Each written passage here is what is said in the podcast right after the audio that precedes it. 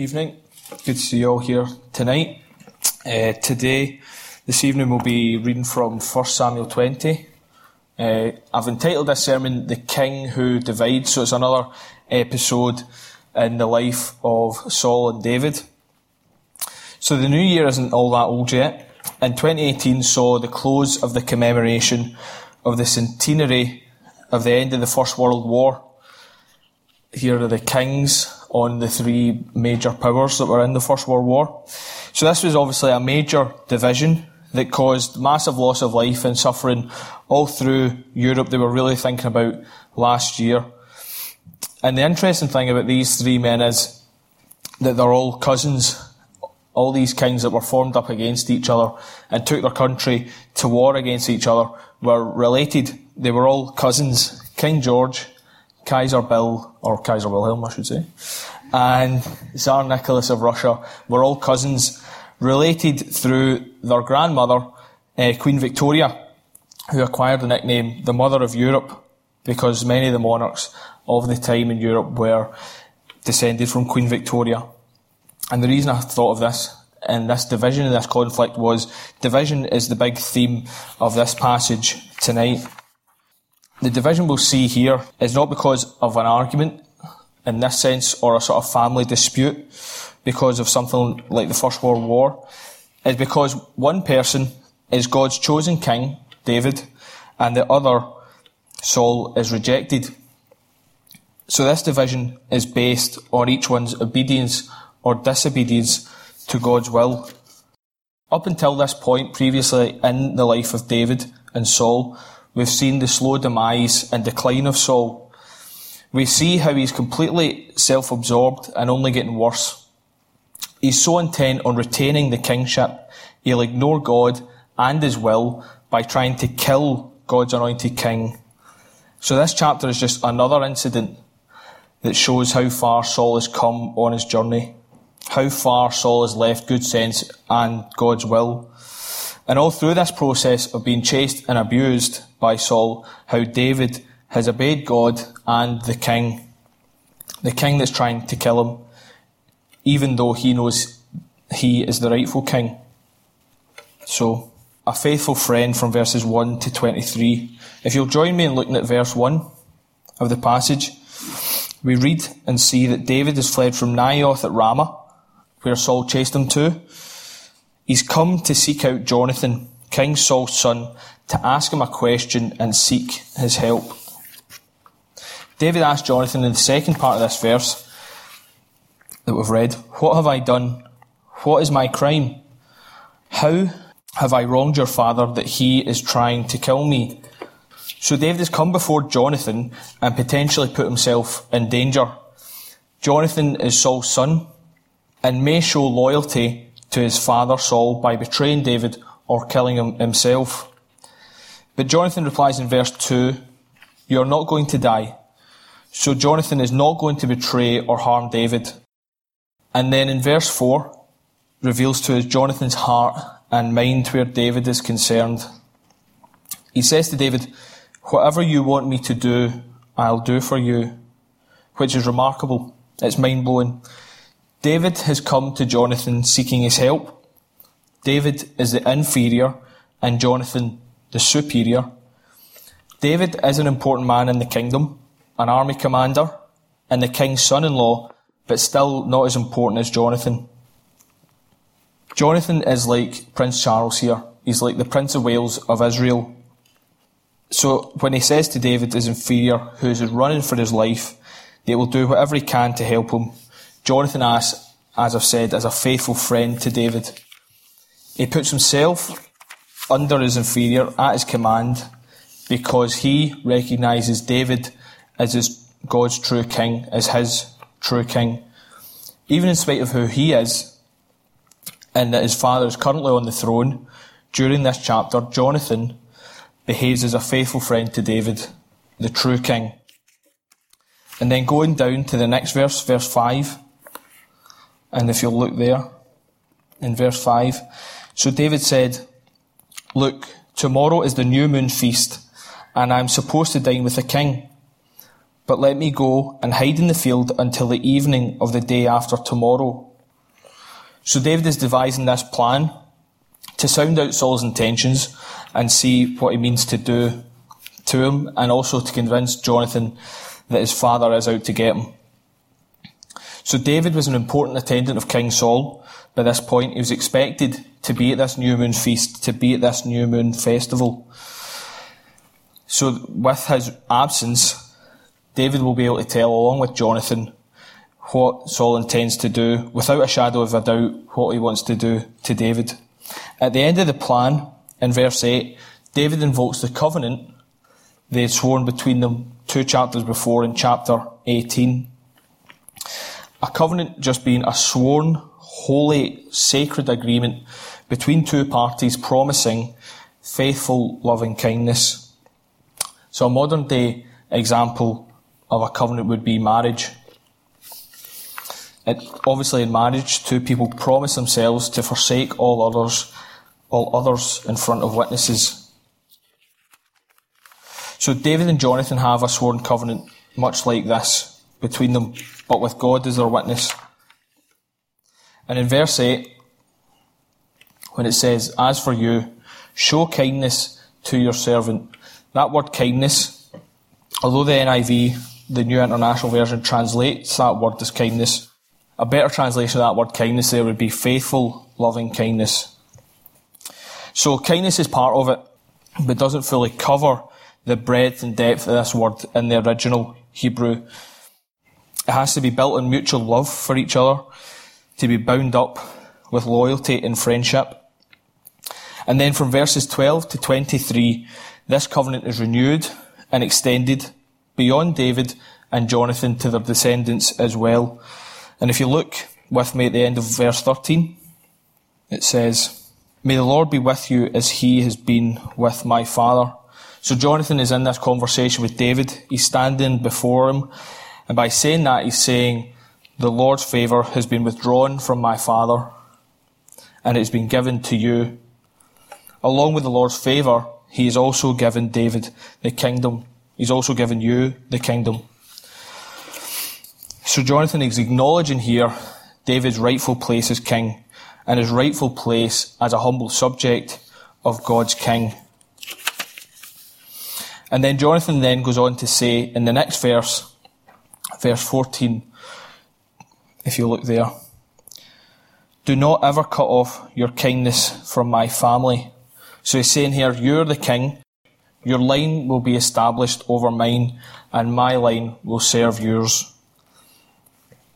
Totally, totally relinquishing his status, importance, and position to serve God's king and to do God's will over his own. And then David goes on to reaffirm his oath to Jonathan and his descendants. This chapter is a hard one to wrap our heads around, as we've sort of said and thought about. It took me ages, and I initially sort of got it wrong. However, it has a really valuable lesson for us all. And the lesson is learned from how Jonathan conducts himself and what he says in this passage. Jonathan is faced with God's anointed king, the man that God has said will reign after his father, the man that will take his place as the next king. And it would be understandable from our sinful position and our sinful point of view if Jonathan had acted like Saul, if Jonathan had opposed David and tried to kill him like Saul did. However, he doesn't. When confronted with the choice between arrogant rebellion and humble obedience, Jonathan chose wisely and took the rightful place as the humble servant of God's anointed king. We also face that same choice every day. We are faced with making a, a decision about our king, Jesus, our true king. Just like David divided Jonathan and Saul. If you look at the screen, I've put up a New Testament passage, Luke chapter 14, 25 to 27, if you turn there in your Bibles. We read about a similar division caused by our King, the Lord Jesus. I'm just going to read this now for us. Large crowds were travelling with Jesus, and turning to them, he said, If anyone comes to me and does not hate father and mother, wife and children, brothers and sisters, yes, even their own life, such a person cannot be my disciple. And whoever does not carry their cross and follow me cannot be my disciple. Don't misunderstand the house for not being Christians or in our faith should cause us to argue with people unnecessarily about small issues and small things. In fact, it should give us more love and concern for our family and our friends. So I'm not saying that. So don't go on the phone to anyone when you get back or send out any rash emails. And if you do, it wasn't me telling you to do that. However, we need to know that the Lord Jesus acknowledged that the Christian's faith in Him and love for Him is going to cause us to be at odds with society, to be at odds with our culture, and to be at odds with people within it. It will lead us to being drawn into conflict at times with people we know in various different contexts, in our workplaces, in our schools, universities, in our colleges, socially, and where we meet other people or friends. So we shouldn't look for conflict or argument with our loved ones or anyone else. But let's be aware that this division does exist in the Christian's life and in this modern day. And it's important that we respond correctly to the Lord Jesus, respond in faith and obedience. If we don't respond in faith and obedience, then we will find ourselves rejecting the King, which will look different for the people who do. It's not going to look like this in this passage. No one here is going to throw any spears at you or anything like that. So it probably won't look like this, but it will end up like Saul, frustrated and unfulfilled. And worst of all, each person is going to meet our King Jesus. And if we've rejected him in life, and been on the wrong side of this division, then he will reject us in time. So we need to be on the right side of the division, like Jonathan, and learn from Saul and his side of the division and his reaction to the king. And that leads me on to my next point. So, a spiteful king from verses 24 to 42. And if you look at me, look at me, yeah, look at me, but certainly as well look at verses 30 to 31. Saul's anger flared up at Jonathan, and he said to him, You son of a perverse and rebellious woman, don't I know that you have sided with the son of Jesse, to your own shame, and to the shame of the mother who bore you? As long as the son of Jesse lives in this earth, neither you nor your kingdom will be established. Now send and bring him to me, for he must die. So we see in this, in these verses, the extent of Saul's decline. He is steadily departing from all good sense. Jonathan has just told his father, Saul, that David will not be present at the new moon feast with the king for the celebration and feasting. David had said to Jonathan, if Saul is calm when you tell him this, then I'm safe and the king doesn't want my life. And if Saul becomes angry that he and David will be absent from the celebration, then Saul does mean David harm and he does want to kill him. So this is confirmed here. He does indeed want to kill him. So let's, I'm going to move on and pick some of this apart so we can understand it a bit better and see the extent of Saul's thinking about David and Jonathan and really reveal his heart in all this. So, you son of a perverse and rebellious woman. This insult is directed at Jonathan rather than his mother, as it says, meaning that he's a disobedient son and he should be ashamed of how he has endangered his birthright and turned his back and betrayed his father, the king. Don't I know that you have sided with the son of Jesse to your own shame and to the shame of the mother who bore you? When he says that, don't I know, you can almost hear the contempt and disgust in his voice. Here he's saying he's either been told of the covenant between David and Jonathan, or that he's been put together the pieces of the puzzle and worked out and how Jonathan and David treat each other and conduct their friendship. you have sided with the son of Jesse.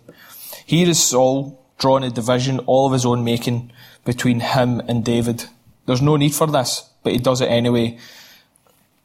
And he's saying to Jonathan, You have sided, you've chosen the wrong side. You have to be loyal to me. I'm the king. I'm your father.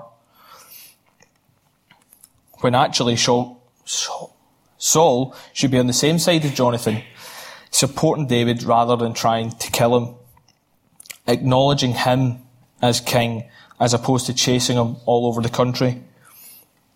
And in the, this verse, when I've underlined the son of Jesse, this is another insult Saul throws at David. Saul hates David so much, he will not even call him by name. Almost trying to take David's accomplishments and fame from him by invalidating his name and refusing to speak it.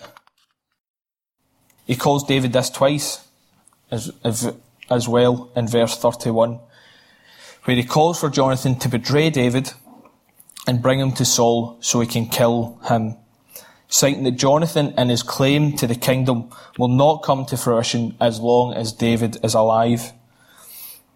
Jonathan realizes that that's not true. Saul, however, thinks that he will be able to get rid of David and secure his fame and glory. So let's not be confused. Although Saul speaks to Jonathan and uses the language of Jonathan, inheriting the kingdom from Saul, Saul is in fact only concerned with himself. Saul loved the adulation of the people and the fame it brought. And when David received more praise and more honour from the people than Saul did, that began to turn Saul against David. And now we see Saul for what he really is a spiteful king, willing to do anything to hang on to power and fame and glory. In verse 33, goes on to confirm this thinking even further that Saul is only concerned with himself. So in verse 33, if you look there now, Saul flies into a seething rage with Jonathan. So verse 33 says, But Saul, Saul hurled his spear at him to kill him. Then Jonathan knew that his father intended to kill David. So Saul throws his spear at his own son Jonathan at the start of verse 33, but not just to kill him. It's not that just that he wants to kill him and murder him. He specifically tries to kill him the exact same way he tried to kill David earlier in the story. He thinks so little of Jonathan, this humble, servant-hearted man, that he will try and kill him in the same way he tried to kill his supposedly great enemy, David. And just the fact that he tries to kill his own son and all this is shocking. And then the end of verse 33 is Jonathan's realization that yes, Saul, my father the king, is indeed trying to kill David. And you can almost feel and hear the remorse in Jonathan's voice as he comes to that realization that Saul, his father, the king, is trying to kill his friend, and this friend is God's chosen king for God's chosen people. David's been chosen for a very important and special task to steward God's nation, Israel, as king. Saul had been chosen for the same job, um, and he'd blown it, basically. Rather than being a servant hearted king like God commanded and God laid out in his law, Saul was proud and used the kingship to aggrandize himself with fame and glory and honour at the expense of God, often forgetting God and neglecting God's fame and glory over his own. And in verse 34, Jonathan leaves the king's presence and is ashamed of how Saul has treated David. For two reasons. Because David is Jonathan's friend, and because David is God's king, and Saul is not just sinning against David, but against God as well. And then continuing in verse 41, David and Jonathan meet each other once again after Jonathan has used the code of the arrows to communicate that Saul does indeed want to kill David. And this is hard to hear for the two friends. Hard because now they must part. Hard because Saul will seemingly stop at nothing to kill David. And hard because the current king of God's people is very quickly going off the rails. Just like any time you have to say goodbye to a friend you know you won't see again for a long time because they live abroad or they have such a busy lifestyle, at heart, it's hard to meet them. It's hard and painful for Saul and David here. And Saul is very quickly descending into madness and violence, consumed by his own importance, his fame, and the legend that he has actually started to believe about himself. He's forgotten the days when he, like David, was an ordinary Israelite, and that God also picked him for the task. God doesn't work like men, and his throne is not to be controlled as Saul is trying to. That just because Saul sits on the throne, that his descendants will as well, is an assumption that Saul is working on. Even though Samuel has told Saul the opposite of that. And moving on to the last verse in the passage, verse 42, if you'll look there with me. Jonathan said to David, Go in peace, for we have sworn friendship with each other in the name of the Lord, saying, The Lord is witness between you and me, and between your descendants and my descendants forever. Then David left, and Jonathan went back to the town. Jonathan sends David away as he said he would if his father Saul wanted to kill him citing their sworn friendship with God as their witness, this covenant between them, and also between their houses in the future. Jonathan once again pledging his loyalty to David and the loyalty of his descendants after him to David and his descendants for all time. As we saw in this chapter, David is a king who divides opinion, splitting Saul from Jonathan. He divides father and son. And Saul, unfortunately, finds himself on the wrong side of this division. He finds himself not just set against Jonathan and against David, but most importantly, set against God. Set against God's will, set against God's king. Saul is hard hearted and refuses to accept, believe, and act appropriately in the face of a clear and direct word of God. Instead of bowing to this, Saul continues to rage and tries to kill Jonathan in the process. Saul, by this point, is completely caught up in his own fame and ambition. And we face the same division which I had mentioned earlier. The division between our reaction to the king, not King David like in the chapter, but our far greater king, King Jesus. And in those verses we looked at from the New Testament, from Luke chapter 14, 25 to 27, Jesus says that he will divide families, relatives, and friends. One side of that division is with Jesus, and the other against him and the people who are with him. This is the only true division in life. All the time in the news, we're hearing about other divisions and hostility between people over in America between Donald Trump and his supporters and the people that oppose him. Over here, Brexit, with people who want to stay in the EU and people who want to leave.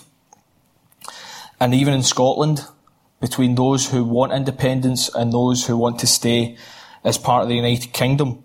And countless more we can think of, such as World War One or any other number of ones from the past or from the present.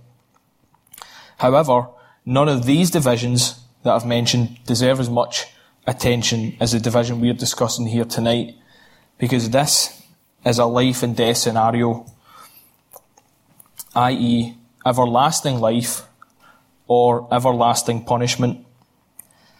If we are with Jesus, then we are safe and our future is secure. You, we will be welcomed by Jesus and be given a glorious inheritance. And if we are on the opposite side of this division, then you are in great danger. No one knows when their life is at an end. If we die without receiving forgiveness for our sin from Jesus, then we will find ourselves eternally separated from Jesus and eternally on the wrong side of this much greater division. And we will be trapped on the wrong side of this division.